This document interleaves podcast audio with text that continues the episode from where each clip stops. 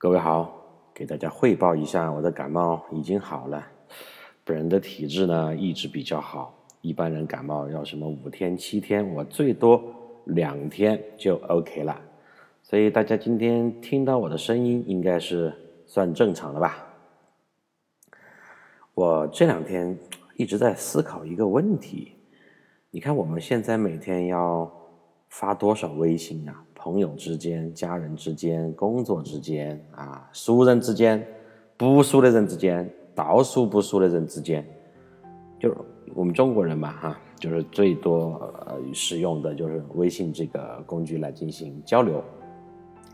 但是，请问各位有没有一种感受？你现在说话的时候，除了我们那种啊，呃，就是很正式的公文类的之外，你跟朋友聊天的时候，有没有哪句话当中没有加表情符号的，对吧？你不加表情，好像是不是都不会说话的呢？要么笑，要么哭，要么哭笑，对吧？哎呀，那个哭笑的表情，其实我不是很喜欢用，但是为什么那么多人喜欢用呢？我就想到一个问题呀，你不加表情，你只用文字去表达。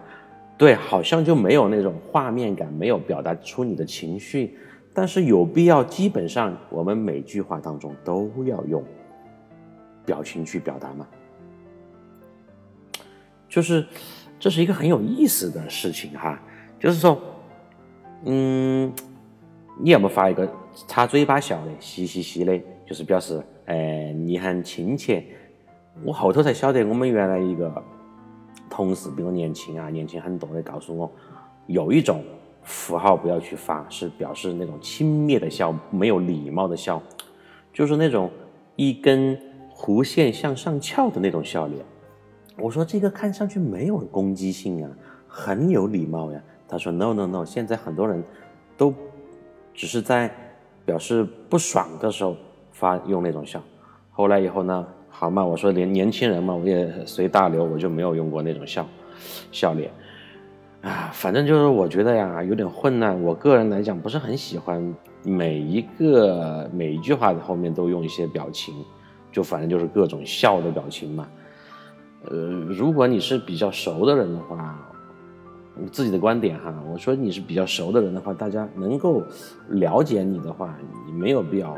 那么多的情绪，在一个日常的非常小的对话当中去不停的去展示，但是呢，没得办法，我我虽然很讨厌这种行为，但是我还是这样子在做。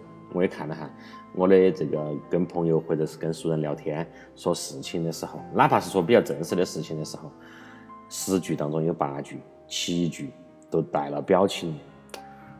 这个社会到底是怎么了？没有表情就不会说话了吗？这是一个值得思考的问题哈，各位，你们是怎么想的呢？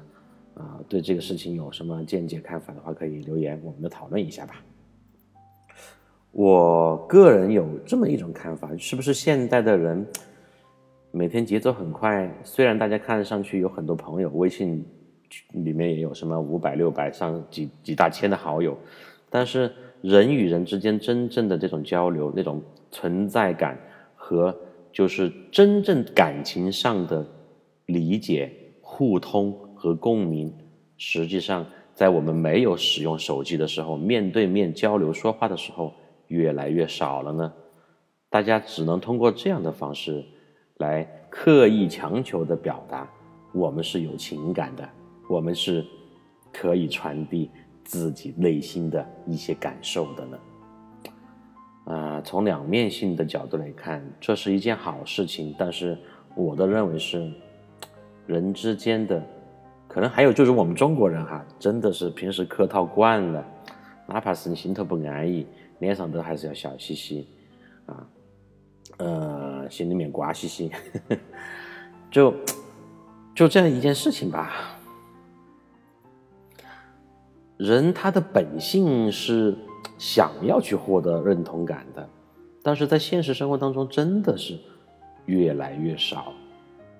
每个人都戴着面具，这半年来每个人又戴着口罩，也也有可能是这个原因哈。戴着口罩，你的这个 真实的笑容，比较有难度的展示在朋友面前，你就只能通过这样的表情去表达了吧。尤其是那个哭笑，哭笑有两种嘛，一一种是一个八字形的两滴眼泪在眼睛外面的那种，我我比较喜欢用那种。还有一种哭笑，就是一只手捂着脸，眼泪，呃，眼泪飙出来，同时下面嘴又是张开在笑的，这体体现出了大多数人的一种无奈吧。我发现这种表情，因为就是出现的频率是特别多的，那是不是也说明了在现实生活当中，大家从好的方面来讲哈，哪怕你很无奈，哪怕哪怕你很有困难的生活当中，但是你还是很乐观的。这是好的一面，但是不好的一面，随着这种表情它越来越多的出现，是不是就也说明了我们在社会当中、在工作当中、在与人交往的当中，苦闷越来越多呢？所以说到这里，我又特别想念那些跟在就是跟那些外国朋友工作共事和相处的时候，特别的简单，人与人之间。不需要去有那么多的刻意的掩饰和套路。老外朋友在发 Twitter 啊、呃那个 Facebook 还有微信的时候，也喜欢用表情笑的表情，但是他们就喜欢用那种露牙齿那种张嘴笑，就那种，其他的很少用到。呃，反正还是真的很怀念在国外旅行啊、游荡的时候。包括前段时间我那个做的四国奇遇的一些感受吧，哎，你说人谁就真的特别享受那种很复杂、很套路、很勾心斗角、天天站队那种生活呢？没有人愿意吧？人的本性都是向往那种轻松的、自然的、原生态的、自由的这么一种。生活态度和生活方式吧，只是太多时候我们迫于无奈没有办法。好了，回到毛里求斯吧。嗯，今天我讲这个毛里求斯这一部分的时候呢，大家最好是还是那句话，都说了好多次了，画面感更强一点，想象能力更强一点。当然，我也还是会贴照片在后面。今天你看到我放的这些照片。是不是觉得觉得呢很美，然后很想去？我我打赌，很多朋友看到这个照片，听到我的描述，特别想去到毛里求斯那个最靠北边的那一块很小的地方，因为今天的内容确实是又美又浪漫，又让你有那种远离世事、享受纯粹自我的感觉。来吧。画面感开始了。呃，穿过鹿邑港，在夕阳最美到来的那一刻，一路向北，来到了毛国的最北边。你看，今天我这个开开始描述的是不是有点那种播音腔？呃，记录频道里面那种感觉哈，哼，比较正式。因为我真的觉得这个地方现在回想起来，这个。啊，景色太美了，太爽了，温度啊，这个气候，然后给人的感觉，包括空气中的味道，都是那么的爽。嗯，按照路书啊，路书说的有点装逼了。按照攻略，嗯，这个地方有一个很有争议的地方，有的人认为这个地方太小，分分钟就可以看完，完全不值得长途跋涉而来。啊，哪怕你是开车来的话，因为我们是虽然这个毛里求斯只有两千多平米的地方啊，平 说错了，两千多平方公里的地方，呃的国土面积，但是你要从最下面南边到开到那个最上面嘛，北边这个位置还是要开接近大半天的，呃比较累嘛。但是恰好这个地方它就在最北边，也是一个很有名的，呃我们现在叫可以打卡的景点嘛。所以，有的人觉得这个地方太小了，你看一圈就走了，不值得。但是，另外一种声音呢，就极力的推荐一定要来，因为这个地方是能感召到自然和宗教的双重洗礼的地方。我就坚决的支持后面这种声音，特别推荐。嗯，前面提到了这个地方叫做红顶教堂。红顶教堂，那当然就是一个教堂了嘛，是呃陈小春先生和他老婆应采儿女士结婚的地方。这是一个室内的面积大约只有不到两百平米的天主教的教堂，毛里求斯啊，大多数人是信奉天主教的。教堂紧邻公路，对面呢就是很亲切的住宅区，嗯，就是带那种花园院子的啊，毛里求斯当地毛里求斯当地居民自己修的那种啊，很漂亮的。很舒服的那种房子，有院子的那种。嗯，这个教堂是红色的屋顶，白色的墙，小巧、简单、纯粹、实用。周边呢是一片可以随意走动的草地，这个草地下坡就一直延伸到了海边，就是毛里求斯最北部的海边。旁边上面当然是印度洋。啊，海面上就懒懒散散的溜达着几艘渔船和货船。到达的时候，我们到达的时候刚好是下过一场雨，下过一场雨，大家想象一下，空气当中的味道非常的清新，有泥土的味道，有植物的味道，然后夕阳笼罩着一切，橘色的阳光一点也不刺眼，因为那个时候太阳慢慢的要往下走了。就很温和的那种阳光，就有点像我在那不勒斯的波西塔洛海滩，就今年一月份四馆里面提到的那种很柔和、很舒服的夕阳的颜色和光线。这个阳光它收起了白天的狂野，洒向海面、公路、草地、红顶。几只刚刚在暴风雨当中淋浴完毕的狗。和猫靠在树下，等待着夜色的慢慢降临。这个光景啊，就让我想起了好多语文教科书当中所描述的美好情景。就真的是我们原来读到书上的那种对于夕阳西下、雨后，然后美景、海滩、海面，包括教堂的所有元素。都在你眼眼前这么一幅画面当中全部呈现了出来，真的是很美很美。中午时分，我在路易港的酷热还有停车时候的那个尴尬，在这绝美的画面当中就消失殆尽了。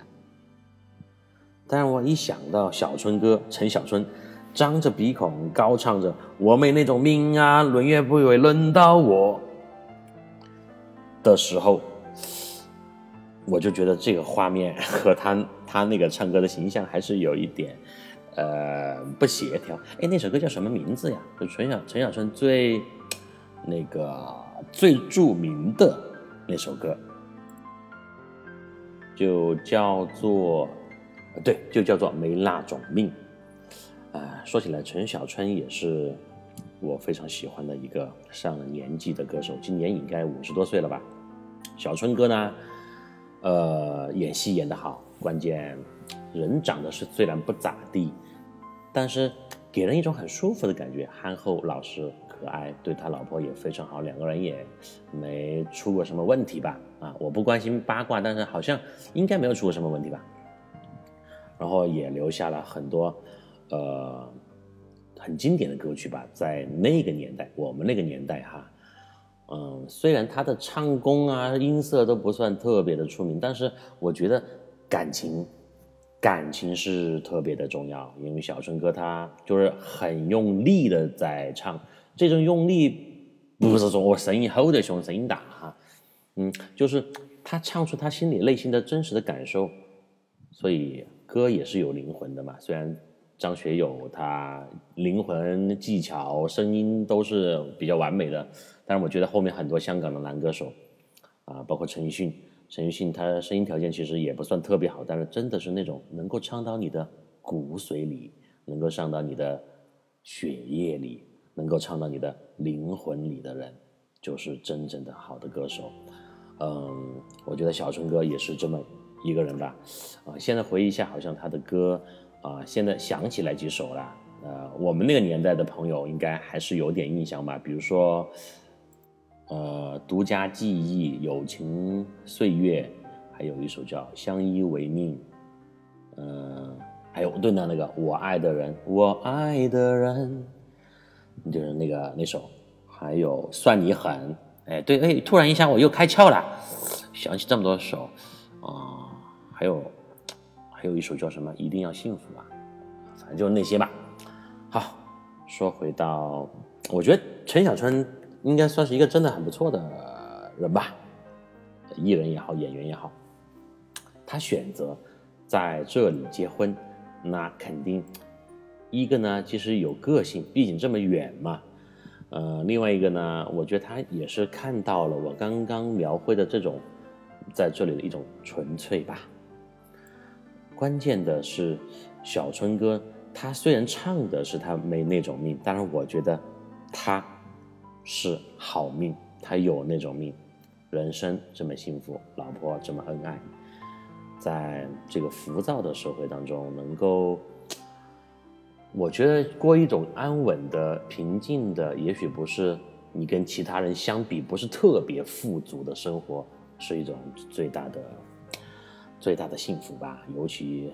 今年经历了这么多的事情以后，哈，嗯，作为我们平常人来讲，这种心态应该更加的重要。刚刚描述了一番红顶教堂这边的一些景色，最关键的是，啊，我们的当天的运气非常的好，大概呢是当地毛里求斯的这个，呃，良辰吉日吧，我们。刚刚到了不久，就见证了一场地道的天主教婚礼，真的是非常的幸运啊！就是我觉得太值了。这个地方呃虽然比较远离这个我们住的酒店，我们住在南边嘛，嗯，而且呢就是可看的确实不多，但是能够见证他们当地的一场很地道的又带宗教的婚礼。那就是大饱眼福，也学到很多东西。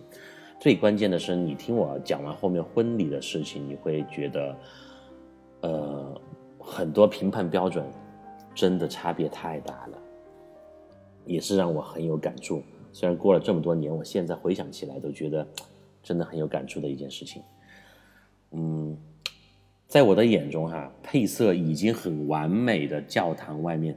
站着一呼一群黑乎乎的人们，黑乎乎的人们当然就是毛国当地居民了嘛，人家本来就是黑人，我们那些黄不拉几、倒黄不黑一片，我这种怪眉怪眼颜色站那儿才是，人家觉得你个鬼来了，怪物来了，那个时候你才成了另类嘛，对吧？不像我们现在啊，就经常。呃，就是四川人看到街上一个非洲朋友或者是一个啊黑人，还经常就说：“哎，人家啊黑娃儿，哎呀，你看个黑娃儿好黑哦，身上又亮，还还臭。”哦，我我不喜欢这种论调啊。呃，当然别人听不懂，人家要是黑娃听得懂的话，人家弄你。呃，这个当然黑人呢，呃，分为两个极端，有好的，有不好的。后面有时间我再分享我的外国朋友。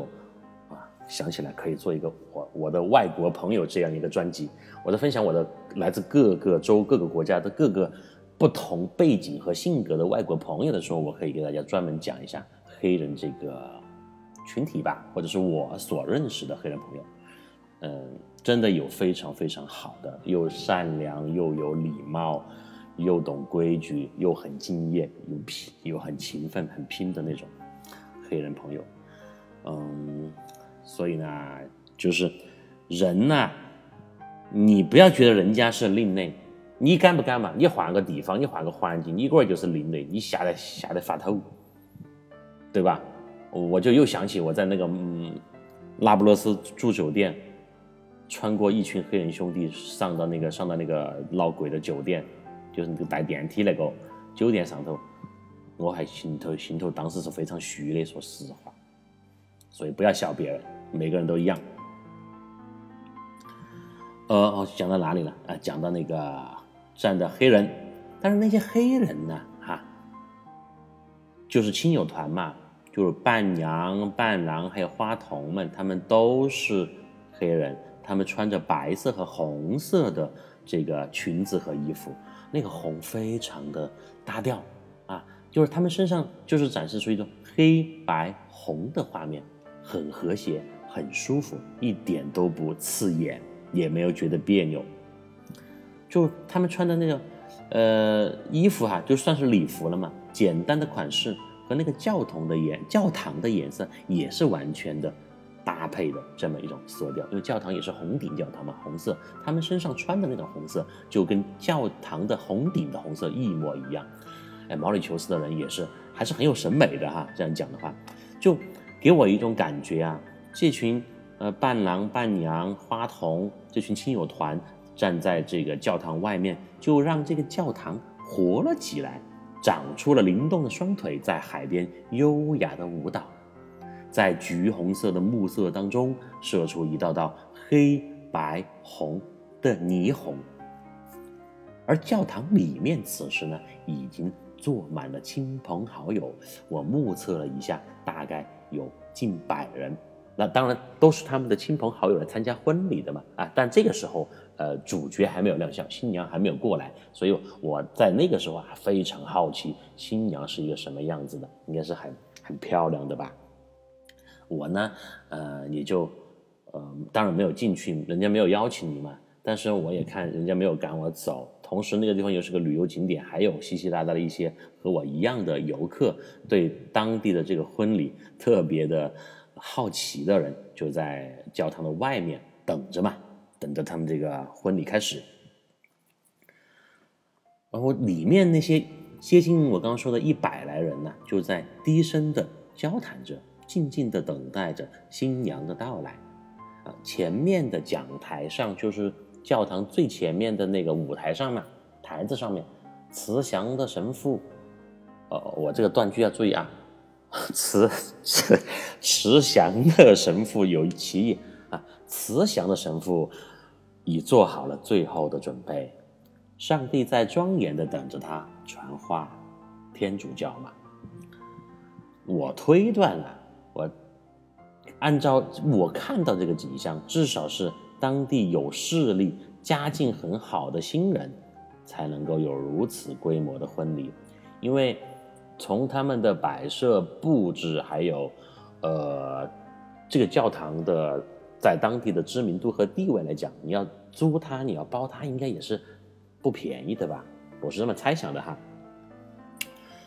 嗯，所以这家人应该是很有实力的，有钱，应该是开个开着一一个车队过来的。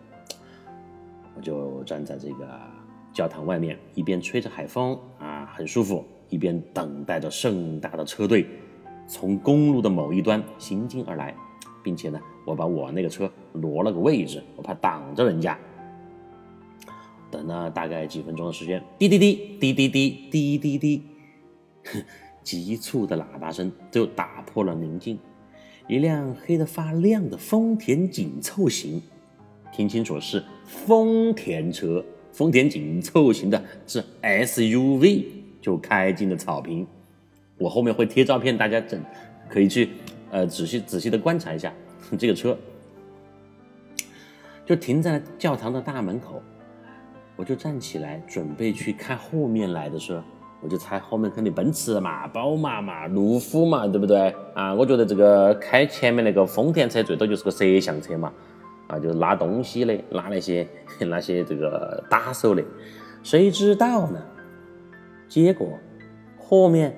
就没了，我以为是个车队，就这么一辆黑色的 SUV，丰田的，就没了，啥都没了，就好像序曲刚刚就才开始就被拉了拉了电闸，嘣儿没得了。哎呀，你看这个跟我们国家结婚的这个有权有势的人是不是差别很大呀？啊，我就不举例了嘛，大家都知道啊，胖的就是。最撇子奥迪、宝马、奔驰啊，好点儿的就是保时捷、法拉利、兰博基尼，一一概全部都是，整得好像把那条路全部都承包了样啊！这是我们国内那些土豪结婚的做法嘛。嗯，好，我现在开始说一下这个新娘的情况。我我我就很诧异嘛，带着诧异就看着车门缓缓打开，新娘就走下来，洁白的婚纱，新娘是个黑人女子，也是全身黑的透亮。要是没有婚纱的存在呢，她可以和后面的那个黑色 SUV 完美的融合在一起，就照不到。哎哎，那儿有人吗？哎，就是属于这种。还会遭撞到起，大白天都有可能。我不夸张的说啊，客观来讲，她就那么黑嘛。这个新娘呢，身高大概最多一米五，长相嘛，客观的评价就和谁比较像啊？想一下，嗯，早年我们国家第一代那个著名的网红凤姐，大家还记得不？凤姐和凤姐长得不相上下啊。凤姐现在在美国吧，应该。也混得比较好，呃，我我就有点吃惊了啊，也不叫吃惊嘛，就是这个长得美、长得丑总总要结婚的嘛。那人家家里面条件好、有钱，不不能这么弄吗？可以啊，你管我对不对？我们老汉儿给我出钱，关屁事。就，嗯，但是就是还是有点小小的失望。我本来是打算打算看一个美女嘛。啊，哪怕是黑人，应该是长得呃比较有气质、有味道的那种。我觉得这种看起来才养眼嘛。但是走下来这样一个女子呢，肯定呃从我们审美的角度，我们的庸俗之人啊来看，还是有点小失望的。呃，但是我就觉得这是一个当地，当地的不能再当地，当地的新娘就是当地人嘛，就这个样子。好，此刻呢。教堂里响起了音乐声，男主角也就是新郎嘛，缓缓的从教堂里面走了出来。哇！我一看，这个新郎身高大概一米八，白人，听清楚，是个白人，白西服，帅的不得了。呃，也就是说，现在理清楚了，一个白人男子迎娶一位黑人女子，他们一个一米八，一个一米五，一个长得帅，一个长得像凤姐，哎，这个大家就很直观的吧？新郎来到新娘子面前，很温柔的俯身牵起了她的手，我就在他们离他们不到五米远的地方，看得非常清楚真切。两人深情的对视一笑，便一起慢慢的走进了教堂。就是从外形上来看，哈，就明明这两个人是来自于两个不同星球的人嘛，但是他们在这么和谐、这么幸福的氛围下，一起携手走进了教堂，走向了婚姻的坟墓啊！错了，错错错，走走向了婚姻的殿堂。张嘴张嘴又在乱说，呃，对，在众人的簇拥之下，踏进了他们人生当中最神圣的殿堂，再一次证明了什么呢？伟大的爱情真的是可以超越一切种族、身高、颜值，在此刻早已化为灰烬。我讲到这儿，有些同学。可能就又要八卦了，嘿，肯定那个女的屋头很有钱噻。那个男的虽然长得帅，但是就看中这个女的，他们屋头老汉儿有钱，以后可以吃软饭，以后可以不劳动实现自己的这种啊，这个这个财富自由。说不定那个男的肯定在外头还找了其他的呃美女的，对不对？你看你们这些邪恶的想法又出来了。我可以这么说，说明我也有这么邪恶的想法。啊，开个玩笑嘛，我们乱扯嘛啊！我的节目大家都知道，一般都是乱扯的，思维很发散的，跟四哥一样。但是我想说的是，我刚刚说那个想法呢，它客观上可可能是存在的，但是我现在回想起来啊，因为我们不知道人家的具体情况，千万不要去妄作评论，也不要去给人家乱说，很八卦的去给人家编故事，这个是不负责任的。啊，当然，你编故事，人家也认不到你，一个游客在这儿耍两下就走了的，老子是不是那么回事，关你屁事嘛，对不对？但是，我现在也好，当时也好，我真的是，就是对他们两口子，就对他们这个一对新人，当时的那种幸福感，还有大家想嘛，那个声音一响起，众人又在欢呼，又在那么美丽的夕阳和这个教堂的环境下，我都已经被深深的打动了，真正的感觉到世上最幸福的时刻，就是如此吧。我呢，也发自内心的为他们祝福。好，后面就更加的让人有点起鸡皮疙瘩了。就至少我是这样的。两人慢慢的走到台上，神父的面前，嗯，全场起立。此时，就神父那个时候，按照我们的平时对电视里面对西方的婚姻的这个猜想或者是经验。这个时候就是神父要问了嘛，嗯，这个新郎，你愿不愿意娶新娘？无论怎么样，怎么样，怎么样怎么样，你都跟他两个一辈子不分开，扒到烫。哎，呃，这个男的就说一个 I do，然后马上又问那个女的，哎，新娘，不管那个老那个老几长得帅，长得丑，以后啊是得心脏病也好，是得羊癫疯也好。你都不愿意抛弃他，不管他有不有钱，你都愿意跟他两个永远在一起。那个女的又说一声 “Yes, I do”，对吧？哎，应该是这样一个场景。但是我告诉你，在毛里求斯的这样一个婚礼现场，我没有看到上台就问这个。而上台以后发生了什么事情呢？就是神父、新郎和新娘三个人面向下面所有的听呃听众，面向下面所有的亲朋好友。音乐响起，所有大家所有人，这个教堂里面的每个人，包括神父和这对新人，一起合唱歌曲，不是那种大合唱啊，不是我们原来唱那种“大刀向鬼子们的头上砍去”，不是那种啊，不是吼得凶那种，它是音量不高不低，很柔和，很和谐，女声呢婉而清澈。男声低沉直接，我虽然不懂他们在唱什么，他们唱的并不是英语，但是这个旋律哈，音乐配合着，时而铿锵有力，时而呢柔和温婉。我现在回想起来，我敢保证，这是我平生听到过的最动听的现场的合唱，让我全身就开始起鸡皮疙瘩。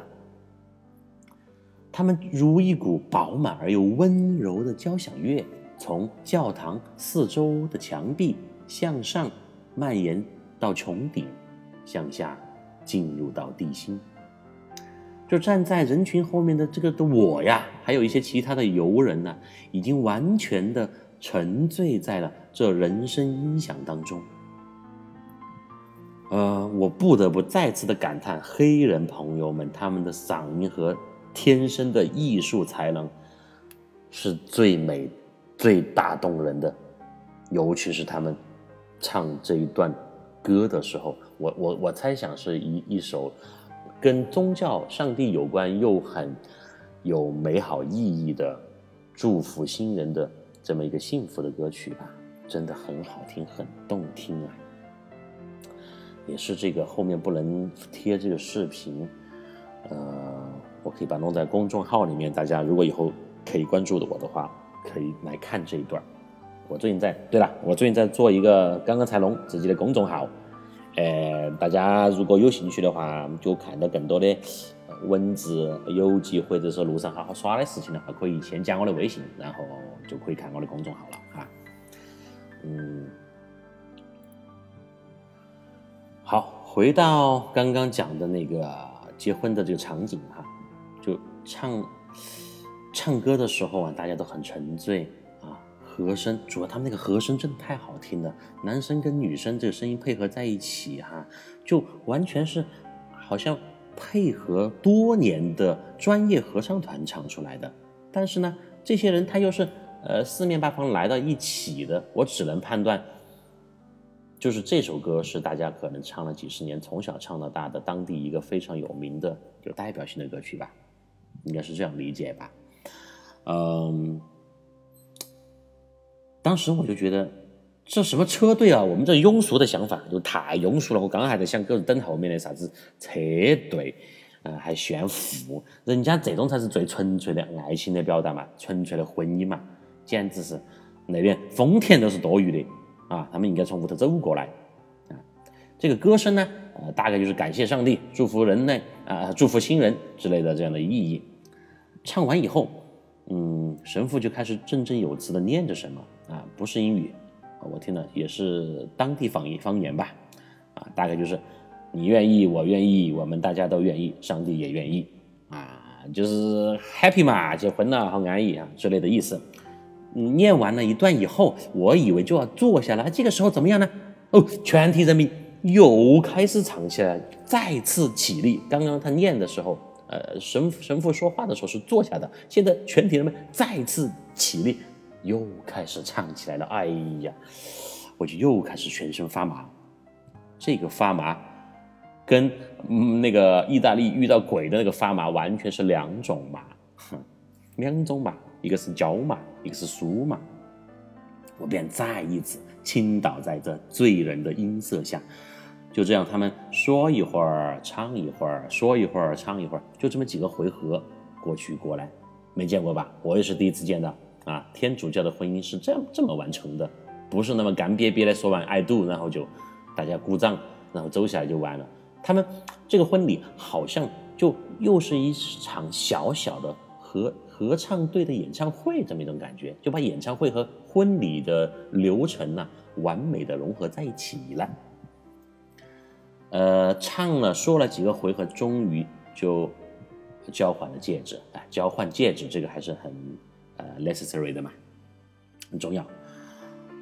男女主角呢就开始发言啊，当然我也是听不懂，他们全程都用的是他们的语言在在在呃交流，在说话。呃，鞠躬感谢来宾这些环节就有点跟我们中国婚礼也差不多了。哎，随后呢？很短啊，整个时间持续了可能不到二十分钟，所有的人就慢慢的散去了。这这个婚礼呢，呃，我是见证了全程嘛，简单纯粹，温馨和谐。虽然这个时候我的语言是跟他们不相通的，但是作为一个来自于近八千公里之外，就关他们屁事的人，我真的是深深的被打动了。毛里求斯顺便说哈，从呃当时成都是有直接航班过去的哈，过去要飞十一个小时，一直往南飞，还是有点具体的啊。对，要去毛里求斯的朋友，欢迎来到成都啊中转，请你吃火锅。哼，呃，说到吃火锅呢，就是前段时间我接待一个来自上海的朋友，呃，也是我在一个旅游的群里面认识的啊。就聊过几次嘛，然后就来成都，也是他要去川西那边，川西，嗯，阿坝州那边，呃，甘孜州那边玩几天，就在成都短短的停留一天，我就请他去吃了，呃，各种小吃，哈，呃，建设路电子科大外面的小吃，哎，把他吃的简直后头正餐都吃不下了，就是成都啊，他说你们这成都都吃的太好吃了，又多啊，多的数不过来。呃，光那个小吃街都几十种啊，毫不夸张，可能五六十种这种小吃吧。啊，我说的兄弟，你吃到的只是我们成都的吃的的冰山一角的一角，还早得很啊。他说好，那我回来有时间我们继续吃吧。好，好，回到毛里求斯。嗯，说实话哈，我虽然不算不算正式参加他们的婚礼，但是我是见过的最。纯粹的婚礼，衷心的祝福这黑白一对，天长地久，早生贵子。但是我也有点好奇，他们两个，因为一个是纯粹的白人，一个是黑的透亮的黑人，他们生出来的孩子是不是有点像熊猫的颜色呢？开个玩笑。但是我想，他们混血儿生出来的孩子，应该还是很漂亮的，又有点白，又有点黑，黑黑白白的。还是有点拐弯。哦，今天的时间超了啊，时间又有点长了。呃，还有后来我又嗯继续开车嘛，就开车又后面几天呢，就又误入一个小乡镇闲逛的时候，我还见证了另外一场婚礼，印度教的婚礼。毛里求斯它是一个多民族、多宗教的国家，它有印度教，有伊斯兰教，也有天主教。